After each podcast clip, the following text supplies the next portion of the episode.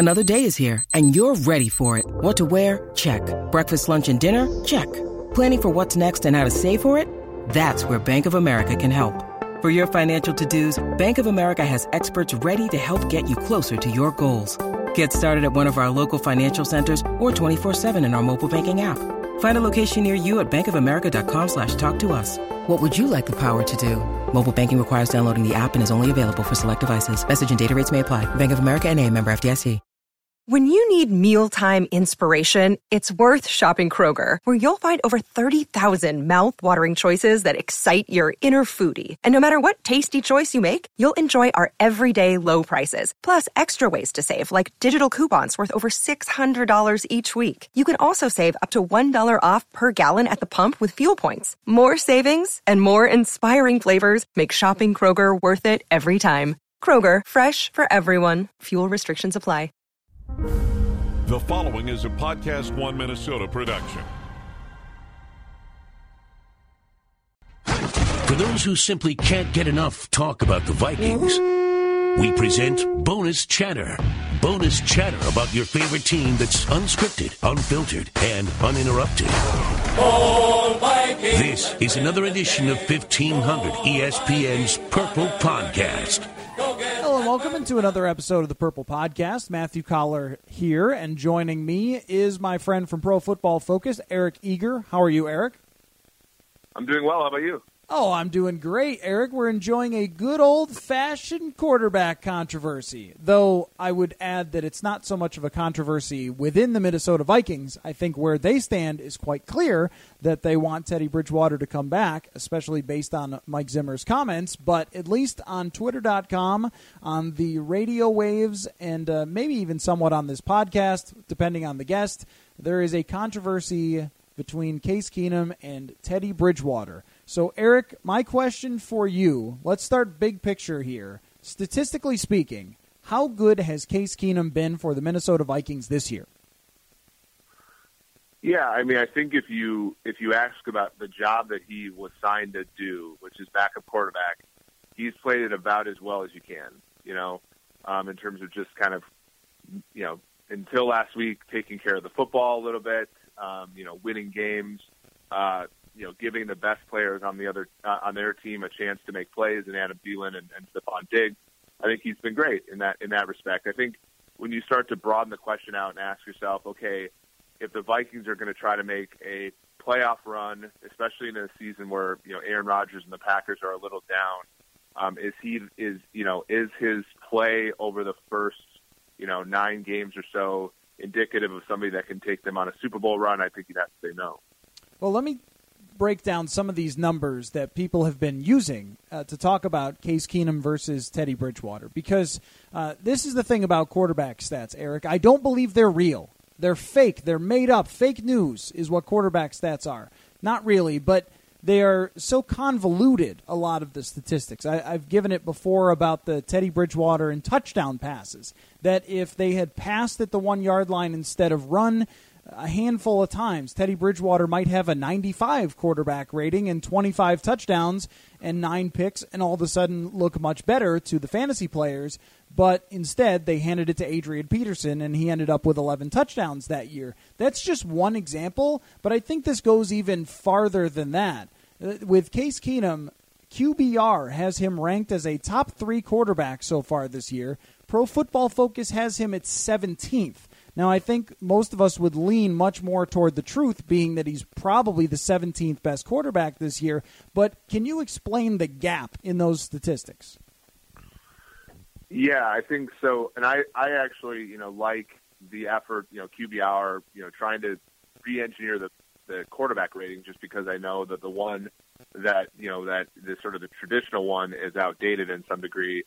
Um, I, I think when you look at sort of what's valued um, for, particularly air yards, um, Case Keenum is going to be higher on the list because you know he's throwing a lot of downfield passes to guys like Adam Thielen and Stefon Diggs, and while a lot of those passes have been accurate, a lot of those passes have been you know what we colloquially call 50-50 balls, which are really more like 15-85 percent passes. Um, but since the Vikings have probably the you know the best receiving duo in the league, uh, Keenum's getting a lot of those yards, and um, yeah, that's really what's moving the Vikings offense. And sort of QBR sort of assumes that those you know downfield yards are mostly the quarterback's doing. Um, he's going to get kind of a boost there. Whereas with PFF, you know, if he throws a you know pure jump ball, um, most of that positive grading is going to go to the receiver um, or against the defensive back than it is going to go to the quarterback. And so maybe that's where you see a little bit of the discrepancy um, between where we have him with PFF um, and where QBR uh, has him. Well, there, there, are so many things that can throw these numbers off, and I'll I'll go back to touchdowns with Case Keenum that he throws a one yard touchdown to David Morgan that was schemed brilliantly by Pat Shurmur, and he drops it off, and then you know I see the NFL tweets out, why would they uh, drop Case Keenum when he threw four touchdowns? Like, well, okay. I mean, he did throw it, but he threw it one yard. And then another touchdown was a screen pass where the guy ran for seven yards. And I mean, it's not that he didn't do it, it's just that it can say something that isn't really accurate about how a quarterback played. That when you say, well, you know, he threw four touchdowns against Washington, he also threw passes that were interceptable that didn't get picked off. And I think that that's where Pro Football Focus can give us a little more accurate of uh, of a view of a quarterback is that when he throws it to Josh Norman and he drops it, that QBR doesn't have a function to say, well, that should have been picked off. That really goes hard against him.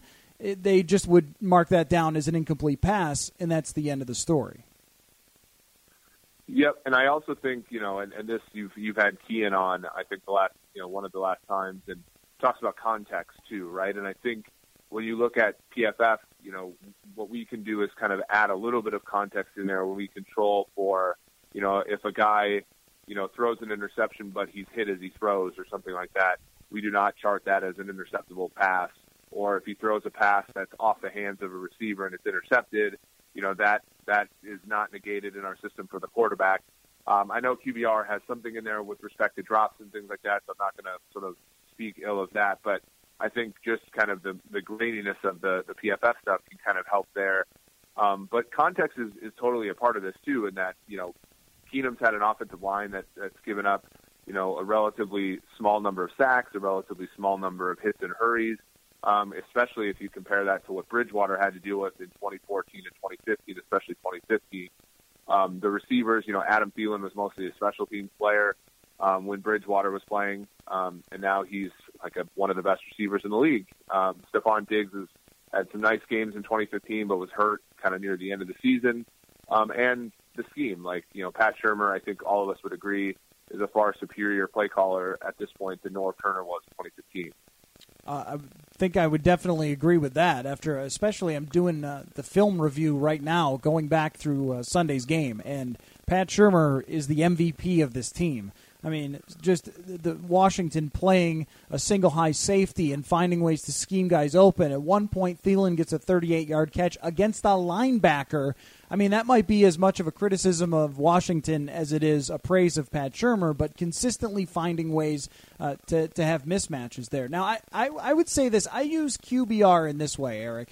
I look at it to try and get a snapshot of a single game from a guy whether he put up his big numbers in garbage time or whether he came through at a big time. But even that in a small sample, I, I, think over years and years of games, you would see patterns between who's consistently putting up above average QBR numbers. It's 1 to 100, so that kind of helps you. I've made these charts before that take every game, and then you, you sort of put the good games in green and the bad, mediocre games in yellow and the bad games in red, and you can get a snapshot of how some quarterbacks have these big, great games and then these really terrible games, and then there are some quarterbacks that are often in the middle and with Keenum, I think we've seen one great game from him and many games in the middle where if things went right, then you win, like they did against Baltimore. You make a bunch of field goals. If things go wrong, like they did against Detroit, where you get a couple fumbles, you lose. I think that's what you have with a backup quarterback and with Case Keenum. So when we kind of pull back uh, a lot of the layers of this, what we end up with is a sort of a typical backup quarterback. If a lot of things are going his way, he can have some success. Yeah, and I think that that's you know that's fine, right? I mean, players like Matt Moore and, and players like Shaun Hill and um, and those types have have made really good careers out of that. out of that role. And and, and I think with Keenum, you know, you sort of know, right? Like they they tried to roll with him in Houston for a year and that didn't work. They tried to roll with him uh, in Los Angeles for a year, although his second stint kind of they had Goff behind him. But I think it's clear that you know he's not a starting quarterback for whom you know the the there's there's sort of like this steadiness with respect to um, outside forces, right? So Tom Brady has had years where you know his his best receivers were outside guys. He's had years where his best receivers were tight ends. He's had years where his best receivers were slot guys. He's had years with good offensive lines, bad offensive lines, and he's always sort of been good. You can say the same thing about Rodgers, the same thing um, about guys like Drew Brees, Russell Wilson, those kinds of things, and that's the kind of quarterback you obviously want because you know perturbations happen to teams all the time, right? The Vikings appear to be, you know, aside they've had some injuries on the offensive line and, and at the running back position, but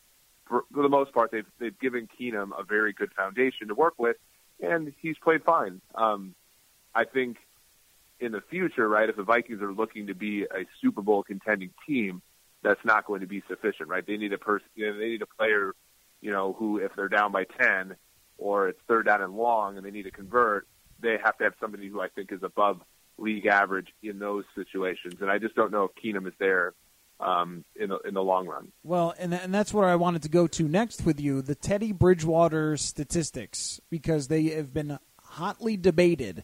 Uh, the offensive impact, like you mentioned, with some of those things, Matt Kalil and T.J. Clemmings are your starters. Norv Turner is your offensive coordinator, and it was uh, an offense that really leaned toward giving Adrian Peterson the ball a lot. And also another part of it is, you know, Jerick McKinnon this year has been a big factor in the passing game. Uh, but Adrian Peterson was not a big factor in that passing game because he just was not capable of really doing that. And so there were a lot of advantages maybe this year that quarterbacks, Bradford when he played and Case Keenum have had over what Bridgewater had in 2015. So taking all of that into account, what do the stats tell us, or, or I guess your read on, on his numbers about how good of a quarterback he was then and possibly could be now if he returns to his old self?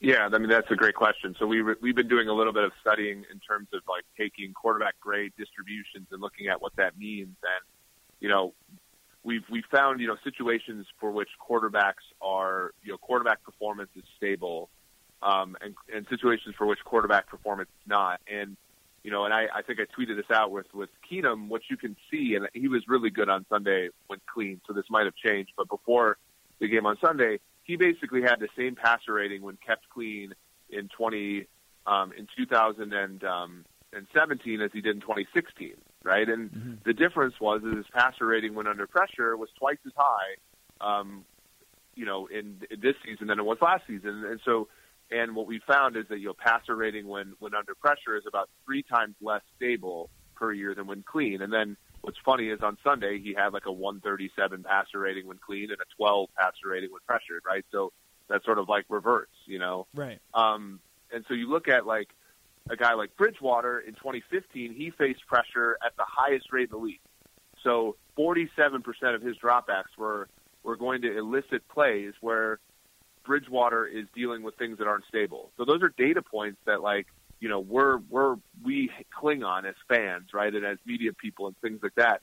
But they're not telling us. They're not the signal, right? They're the noise. And in 20 in 2014, it was about 40 percent of his dropbacks, and that was the fourth highest in the league.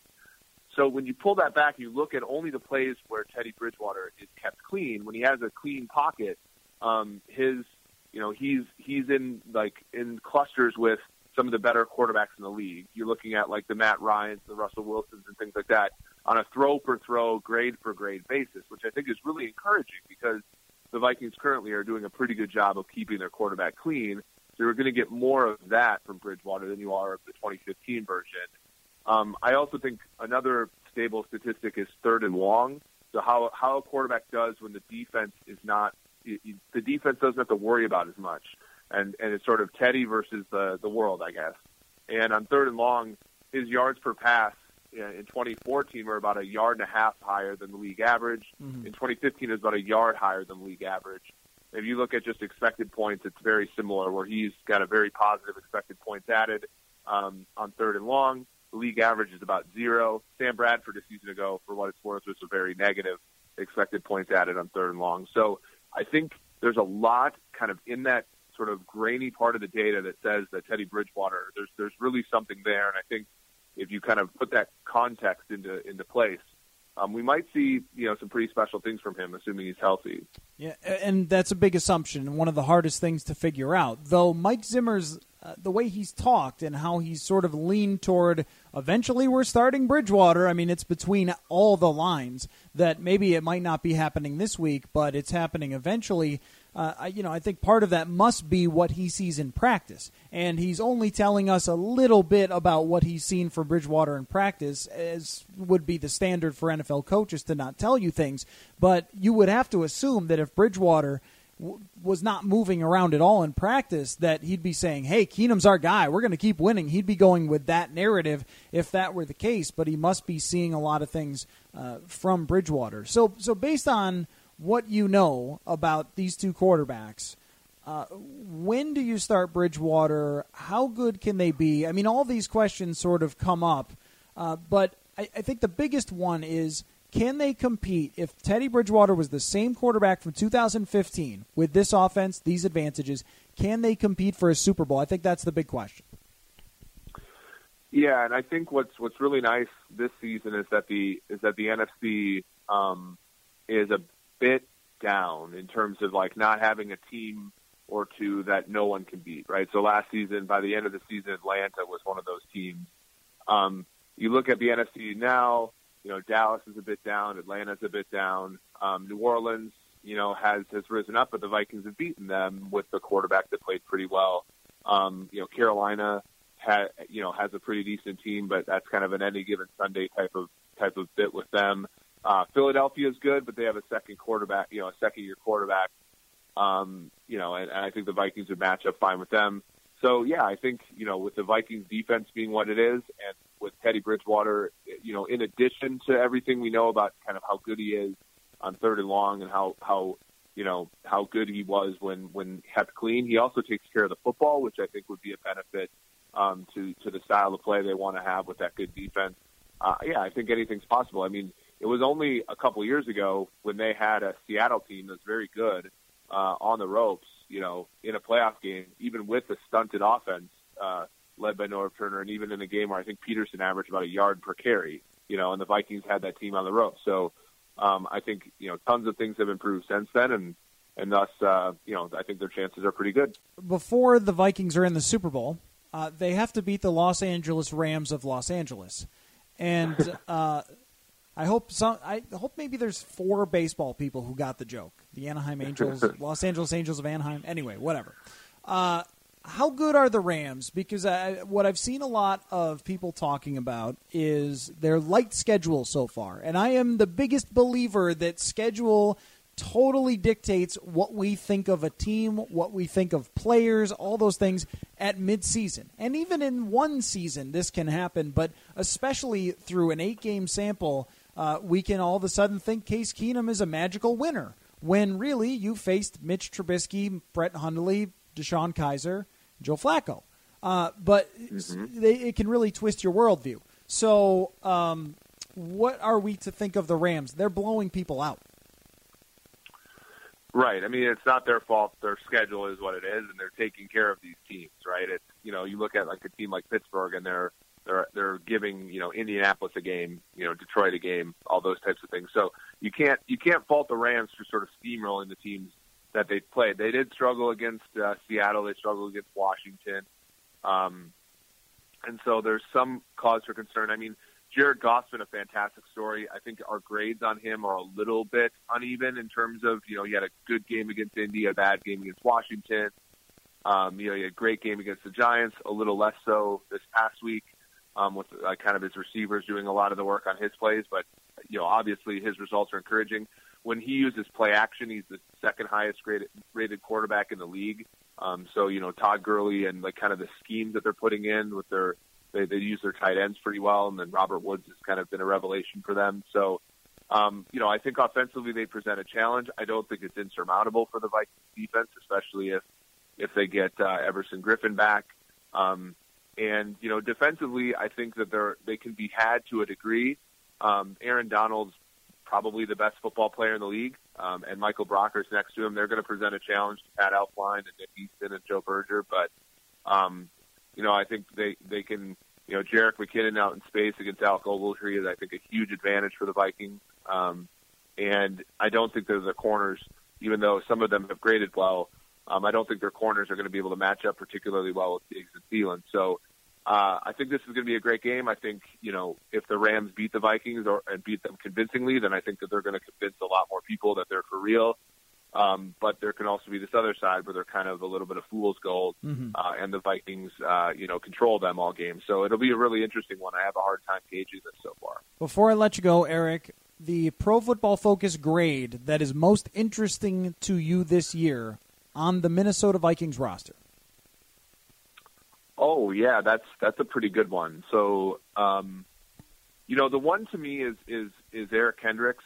Um, I know that so you know, it seems like so Anthony Barr has gone from like a guy with a 90 grade to a 40 grade to a 90 grade again. It seems like Eric Kendricks looks a, a little bit weaker this year, um, and I think a lot of that is you know teams are behind against the Vikings. They're having to throw a lot, um, and I know you know Kendricks is allowed a little bit in coverage. Uh, he's also you know missed a few tackles. I think going into one of these weeks he was leading uh, his position group um, in missed tackles and now he's third. So, you know, I just think like if they get him coming around, I think that'll be fantastic. But, you know, that's another example where I think our PFF grades are not necessarily trying to tell you what we think of a player. It's sort of telling you sort of like how he's performed during the course of the season. Right. And so, you know, when we see when we see Eric Kendricks at a 49 uh, PFF grade, we don't like we're not giving that grade to Madden, and they're like you know saying he's terrible. We're just saying you know he's been a little off this year. Um, and and so I hope that that improves because I think you know Anthony Barr's played fantastic. I think they've used him really well. Um, if Kendricks can sort of be that second uh, linebacker for them, uh, you know, watch out. Uh, mine, just for what stands out at this moment, is uh, Terrence Newman. The the fact that he has switched positions to the slot. He's 39 years old and he is going on his third straight above average year by PFF metrics uh, since joining the Vikings. Uh, last year he's really good, but he moves inside. He's still having a very good year. And, uh, you know, if you look at football years like dog years, I think Terrence Newman is 111. So I hope we all can do things like Terrence Newman at age 111. That's what I would say. Yeah, it just shows you. It just shows you what how much thought and like and how much having the right having the right football brain can really do for a player mm-hmm. for sure. Because he was a player when he was drafted, fantastic athleticism, speed, and all that kind of stuff. And I can't imagine that's still there. But he's he's as I think you've said a few times, he, he's got to have one of the best football brains out there. Yeah, yeah. He's a he's a guy that Mike Zimmer has already said has a job on the coaching staff when he's done playing. So it's it's that good uh, for Terrence Newman. All right. Well, thank you, Eric. You solved uh, the the problem. We don't have to talk about Keenum or Bridgewater ever again. So I guess we'll just end it there.